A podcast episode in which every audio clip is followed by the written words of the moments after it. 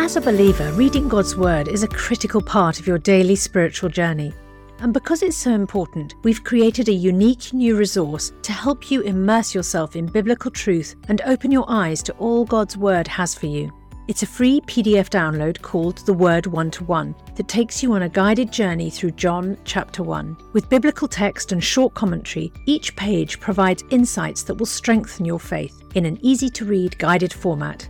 There's truly no other resource like this. Download your free PDF copy today at premierinsight.org forward slash resources. That's premierinsight.org forward slash resources.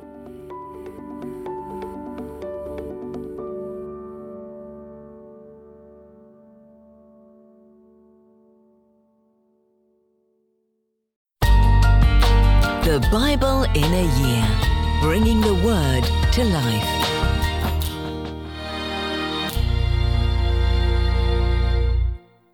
Father God, thank you that you love us and thank you for all the promises contained in your word.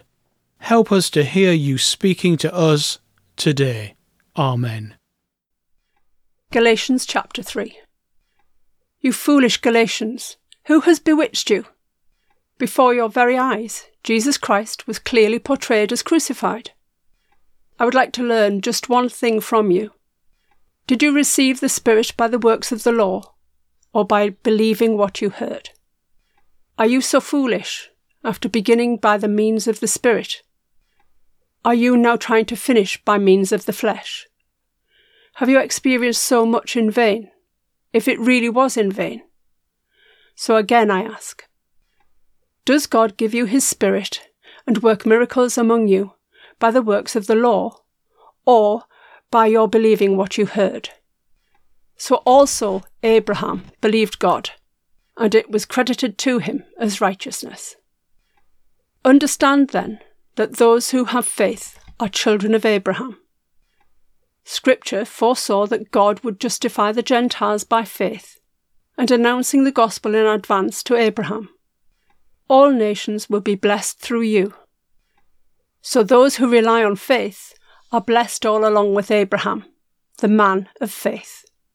For all who rely on the works of the law are under a curse, as it is written Cursed is everyone who does not continue to do everything written in the book of the law. Clearly, no one who relies on the law is justified before God, because the righteous will live by faith. The law is not based on faith. On the contrary, it says, the person who does these things will live by them. Christ redeemed us from the curse of the law by becoming a curse for us.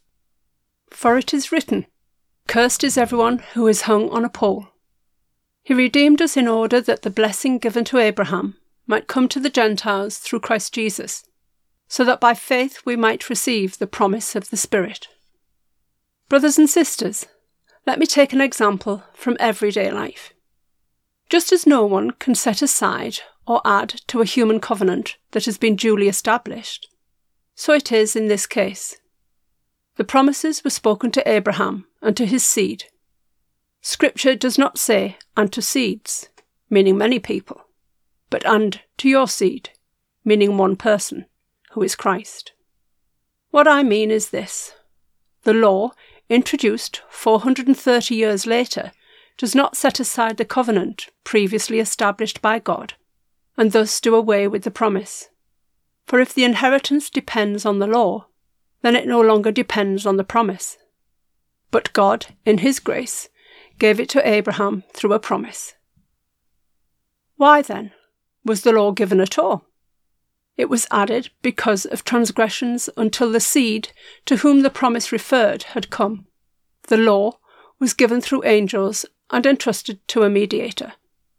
A mediator, however, implies more than one party, but God is one. Is the law, therefore, opposed to the promises of God? Absolutely not. For if a law had been given that could impart life, then righteousness would certainly have come by the law. But Scripture has locked up everything under the control of sin, so that what was promised being given through faith in Jesus Christ, might be given to those who believe.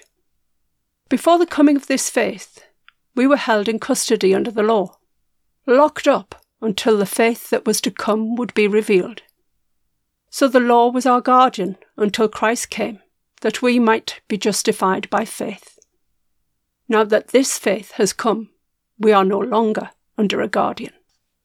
So in Christ Jesus, you are all children of God through faith. For all of you who were baptized into Christ have clothed yourselves with Christ. There is neither Jew nor Gentile, neither slave nor free, nor is there male and female, for you are all one in Christ Jesus. If you belong to Christ, then you are Abraham's seed, and heirs according to the promise. Ezekiel chapter 8 In the sixth year, in the sixth month, on the fifth day, while I was sitting in my house, and the elders of Judah were sitting before me, the hand of the sovereign Lord came on me there. I looked, and I saw a figure like that of a man. From what appeared to be his waist down, he was like fire, and from there up, his appearance was as bright as glowing metal. He stretched out what looked like a hand, and took me by the hair of my head the Spirit lifted me up between earth and heaven, and in visions of God he took me to Jerusalem, to the entrance of the north gate of the inner court, where the idol that provokes to jealousy stood. And there before me was the glory of the God of Israel, as in the vision I had seen in the plain. Then he said to me, Son of man, look towards the north. So I looked, and in the entrance north of the gate of the altar I saw this idol of jealousy. And he said to me, Son of man, do you see what they are doing? The utterly detestable things the Israelites are doing here. Things that will drive me far from my sanctuary. But you will see things that are even more detestable. Then he brought me to the entrance to the court. I looked, and I saw a hole in the wall. And he said to me, Son of man, now dig into the wall. So I dug into the wall, and saw a doorway there. And he said to me, Go in and see the wicked and detestable things they are doing here. So I went in and looked and I saw portrayed over all the walls all kinds of crawling things and unclean animals, and all the idols of Israel. In front of them stood seventy elders of Israel, and Jaazaniah, son of Shaphan, was standing among them. Each had a censer in his hand, and a fragrant cloud of incense was rising. He said to me, Son of man, have you seen what the elders of Israel are doing in the darkness? Each at the shrine of his own idol. They say, The Lord does not see us. The Lord has forsaken the land. Again he said, You will see them do things that are even more detestable. Then he brought me to the entrance of the north gate of the house of the Lord. And I saw women sitting there mourning the god Tammuz. He said to me, Do you see this, Son of Man? You will see things that are even more detestable than this. He then brought me into the inner court of the house of the Lord, and there at the entrance of the temple, between the portico and the altar, were about twenty five men, with their backs towards the temple of the Lord, and their faces towards the east they were bowing down to the sun in the east. He said to me, Have you seen this, Son of Man? Is it a trivial matter for the people of Judah to do the detestable things they are doing here?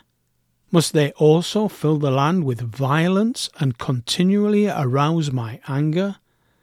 Look at them, putting the branch to their nose. Therefore I will deal with them in anger I will not look on them with pity or spare them. Although they shout in my ears, I will not listen to them. Ezekiel chapter 9 Then I heard him call out in a loud voice, Bring near those who are appointed to execute judgment on the city, each with a weapon in his hand. And I saw six men coming from the direction of the upper gate, which faces north, each with a deadly weapon in his hand. With them was a man clothed in linen, who had a writing kit at his side. They came in and stood beside the bronze altar. Now the glory of the God of Israel went up from above the cherubim, where it had been, and moved to the threshold of the temple. Then the Lord called to the man clothed in linen, who had the writing kit at his side. And he said to him, Go throughout the city of Jerusalem, and put a mark on the foreheads of those who grieve and lament over all the detestable things that are done in it. As I listened, he said to the others, Follow him through the city, and kill, without showing pity or compassion. Slaughter the old men, the young men and women, the mothers and children, but do not touch anyone who has the mark. Begin at my sanctuary. So they began with the old men who were in front of the temple. Then he said to them, Defile the temple, and fill the courts with the slain. Go. So they went out and began killing throughout the city. While they were killing, and I was left alone, I fell face down, crying out, Alas, sovereign Lord!